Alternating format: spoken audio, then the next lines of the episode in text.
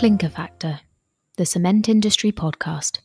Welcome to the Clinker Factor, a podcast from WCA which looks at the cement industry's response to climate change around the world and other topics of interest. I'm Ian Riley, CEO of WCA, and your host on the Clinker Factor. Today I'm talking to Andreas Sichert, CEO and co founder of the cleantech company Orcan Energy, who are a leading manufacturer of waste heat recovery solutions, a little bit different from the traditional waste heat recovery we find in the cement industry, and we'll get into that in a moment. Also uh, joining Andreas is Markus Lintl, head of industry and new business at Orcan. So, uh, Andreas, uh, Markus, uh, welcome. Andreas, if I could start with you, perhaps you could give a brief introduction of yourself and, and how you came to be working in this field and, and found Orcan Energy. Hi, Jan. Uh, thanks for uh, the nice introduction and for the opportunity to join your podcast. So, my name is Andreas. I'm I studied physics at a technical university in Munich, and I also did my PhD there. and by doing that, that we we were looking for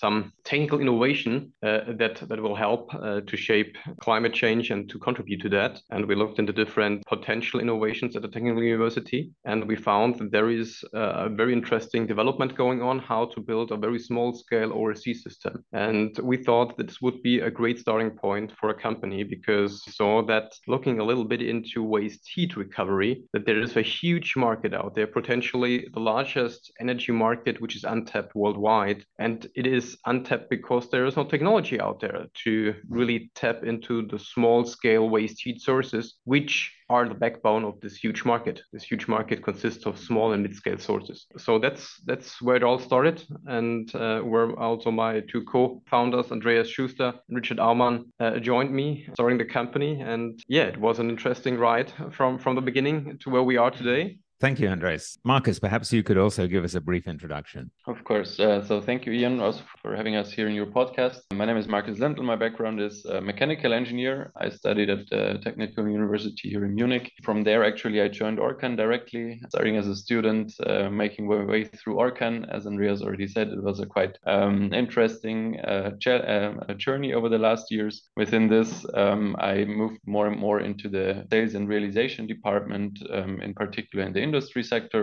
which, um, as you might know, is one of the, the key segments of Orcan, where uh, we identified uh, key customers like um, like BASF, but also E.ON and uh, and others in the cement industry, which you might know about Cemex and others, where we both yeah, sold the units and installed them and are operating them quite successfully and uh, are looking forward um, then also to the to the next projects in, in those industries. Okay, great. So we'll get into a little bit about the the technology and how it's different from what we've already seen in the cement industry in a minute. But Andreas, perhaps you could give us a, an introduction uh, to Orcan and uh, its history and what stage of development you're at. Sure. So we started the company in 2008, shortly before uh, the financial crisis broke out. So we stayed a little bit longer at the university to mature the technology platform. Then we moved out of the university 2011, uh, and we entered into the biogas market because at that time there were more than 8,250 remote located engines uh, in the field here in Germany uh, that are producing with more than 50% of conversion efficiency waste heat, which was not tapped uh, or used at that time. So we, we sold several tenth of units into the biogas market. And then we moved to industrial applications. Uh, we started also at that time to look into it in Asian market because it's it is a booming market with a lot of development going on there in different market segments. And then in 2019-20, we focused back uh, on, on, Europe and uh, with a lot of momentum from the Asian market and the success we have achieved there, uh, we started in the geothermal market and all on other industry markets markets such as metal uh, processing and also the cement industry. And parallel in, in doing that, we also took care that we always have uh, something a foot into the marine industry because in the marine industry, where we are transporting our goods from A to B, there is an engine behind each ship, each large ship uh, that is propelling it, it, forward. And this is also producing uh, a lot of waste heat. So reducing the fuel consumption there does also make a lot of sense from different angles. So that's basically where we are. We now have more than 600 units in the field,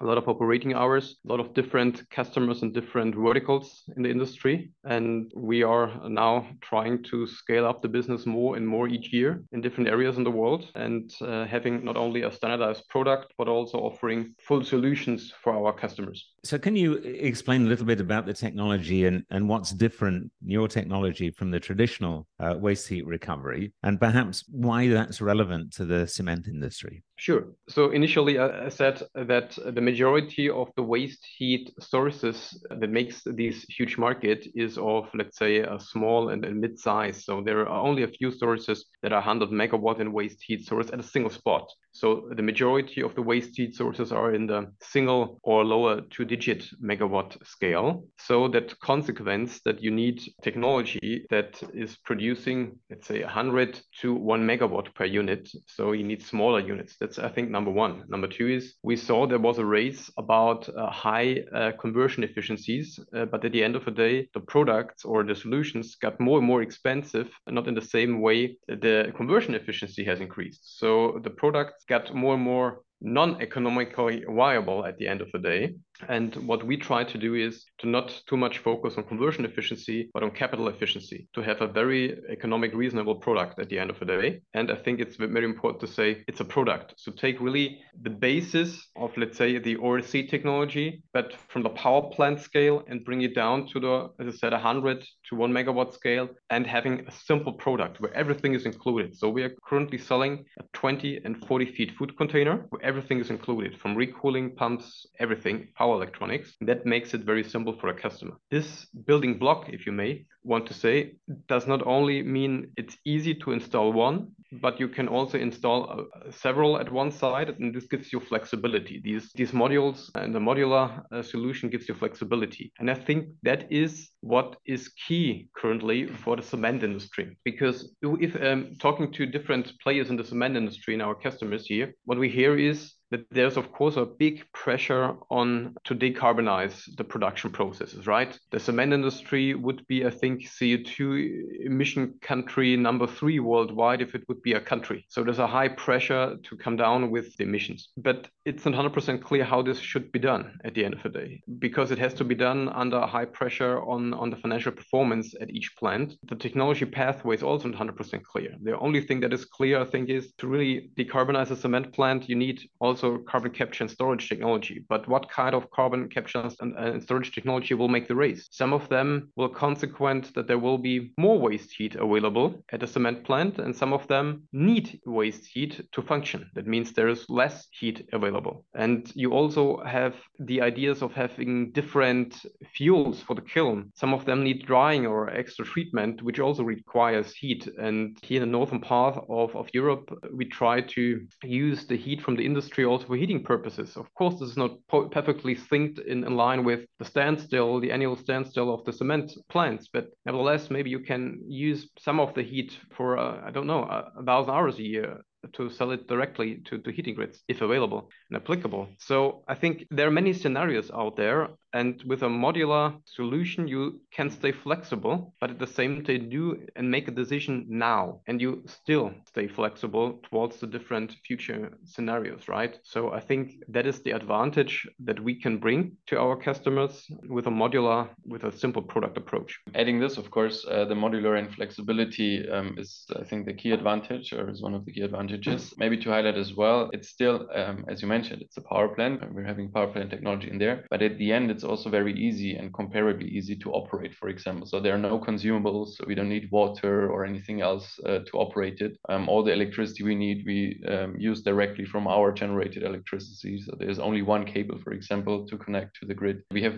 super low maintenance, so only once a year, one day per year, just uh, almost nothing. Completely, the, the operation is is autonomous and uh, we, we react also on different load changes, which, very, which makes it very easy also to handle in a very complex process industry um, or in a, in a big uh, cement industry. And uh, as mentioned from Andreas already, I mean, at the end, uh, we are producing the entire power plant in a production site. In our manufacturing site, we test it and then deliver it to the customer, which of course reflects in a high quality standard. So we are not building um, or engineering on site a power plant with all welding stuff and whatever. Um, we're doing this um, in a in a safe and secure environment in our manufacturing site. So I think these are general advantages, but which we see that reflect a lot in the customer's feedback as well. Um, that this is uh, definitely helpful and, uh, and necessary at the end to entry. So, so what I'm I'm taking away from that is first of all that customers who are using your technology are, are buying a car, they're not building a house, which of course is much easier to do, right? Secondly, uh, is the whole flexibility question, the fact that it's modular and that you can scale it according to your needs. And then the third thing is that the the whole business model is driven by consideration of, of economic feasibility rather than uh, absolute efficiency. And, and I think this is actually very consistent with the philosophy that the cement industry has had for the last 25 years. Because of the you know very high carbon intensity of the industry, we have to look at the economics of everything. You know, we're not in a position as uh, maybe the software industry might be uh, being able to say, okay, well, we can afford to spend money without a return uh, just because of the size of uh, of the emissions. And so the the actions that have been taken in the industry with alternative fuels and waste heat recovery and uh, reducing clinker factor, improving energy efficiency, you know, have all, all had to have a payback. So I,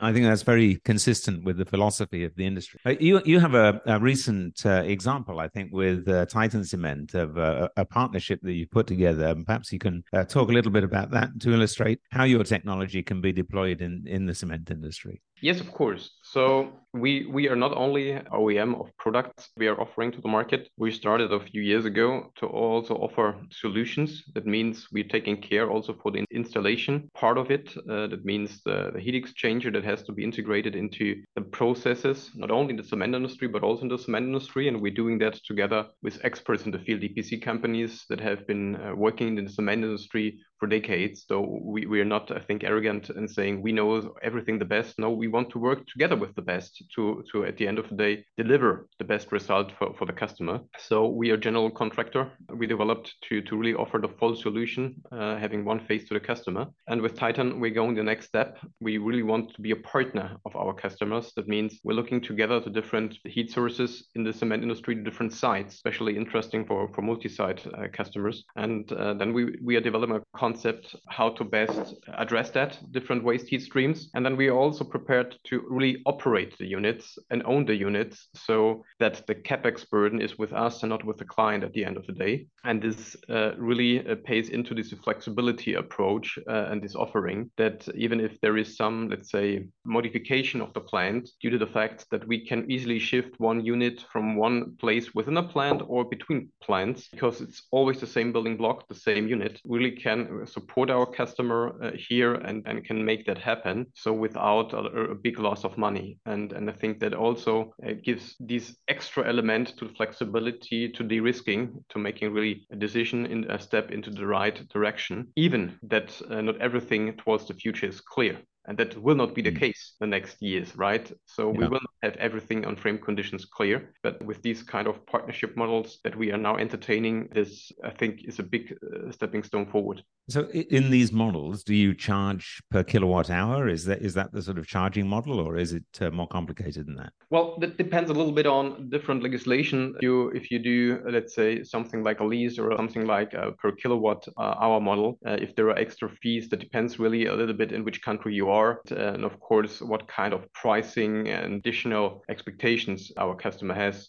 It is clear if you're shifting uncertainty from, from the customer to the financial market, which providing money for that, then the cost of capital is going is going up, of course. But if you can find the right balance here, then everyone can have a really nice business, good advantage for, for all involved. Right. So I know you're uh, involved in lots of applications other than cement, including transportation, which obviously is very important for cement. W- would you like to, uh, to talk a little bit about the other applications that you're applying your technology to? Sure. I think Markus can, can tell you a little bit about more about uh, about different industry applications. Maybe I start with our two other verticals and segments. Uh, first, uh, the one is marine. We are equipping more and more ships with our waste uh, heat recovery technology. That is one of the technologies that can even today uh, reduce the fuel consumption of ships by capturing the waste heat the, of the main and auxiliary engines. We're doing that from inland waterway ships to the big seagoing ships, and that, that is going well. And from uh, this year's onward, you have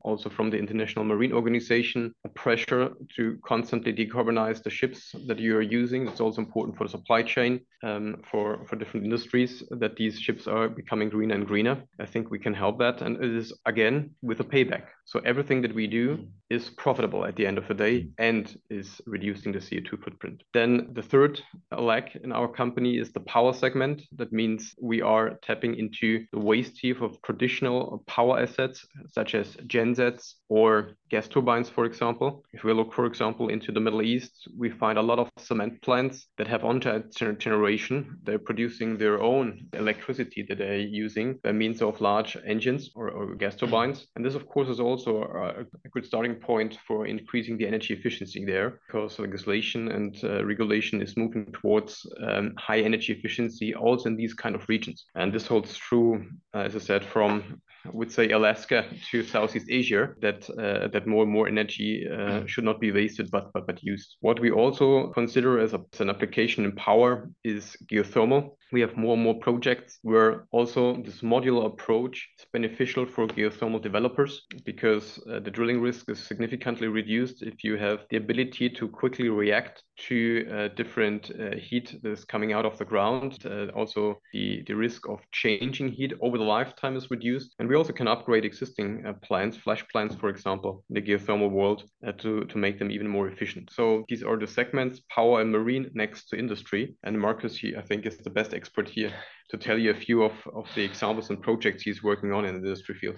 Thank you for the kind words. Yeah, but the industries basically where you find heat is uh, waste heat streams is typically in the energy intensive industries, as you can imagine Of course, cement we highlighted already is one of them. But when we look, for example, in the glass industry, um, every glass furnace, either in container glass or float glass, you have before, after the filter, or before and after the filter, um, some exhaust gases, which you can capture, which we capture already, um, and uh, and produce then some electricity out of it. In the metal industry, both in, in non-ferrous metal like uh, zinc production, for example, with references, but also in the steel industry, you find, um, I would say, both gaseous and uh, and liquid, sometimes even steam um, heat heat sources gases heat sources, for example, on a reheating furnace, uh, where you have several hundred degrees C, which you can capture, or we can capture and produce some extra electricity with it. But also we see a lot of cooling uh, processes. So there are, as of today, they cool down actively some process streams or some equipment which has to deal with high temperature material, and they invest actually electricity with some some air fans or air coolers to basically get rid of the heat. So they pay money to get rid of the heat. And uh, yeah, we actually use this heat and produce electricity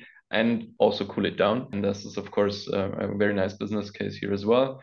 We have some excess steam streams, um, for example, on the on the zinc um, industry, and yeah, then they're one of the biggest um, heat streams you, you find in all related to I would say petrochemical and oil and gas industry, both up and downstream. If we're looking in refineries, they have several times uh, the heat available on one plant compared to a cement plant. So we are talking here about 100 and more megawatt thermal, um, which are distributed in different cooling and uh, condensing circuits, which are we are we are already addressing, and um, especially with our cooling applications, they get very interested in this and uh, trying to build up here. I would say a similar customer base than, for example, in the cement industry. Okay, well, thank you. No, that's uh, something that uh, perhaps in the cement industry, when we think about waste heat power, we don't think about all of those other opportunities uh, in, in, the supply chain. So, just looking forward a little bit, where, where do you see the challenges and, and opportunities in the next uh, couple of years? And then maybe also you could tell me a little about where you see the uh, the business or the technology going uh, in a slightly longer time frame?